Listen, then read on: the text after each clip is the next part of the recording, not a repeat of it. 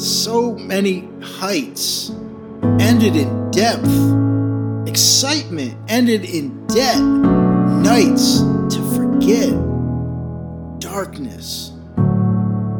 And for the moment, no, I don't mean my trauma. I mean my drama. All that stuff I know is wrong, but I can't quite seem to regret. I promise God again and again, but I can't quite seem to A life that can't quite seem to reset. A smile hides my descent.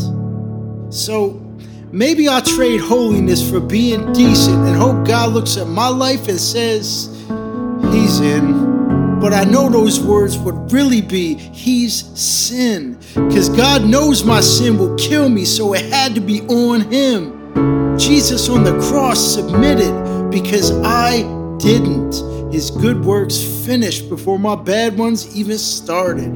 Grace imparted, new life. The old one departed.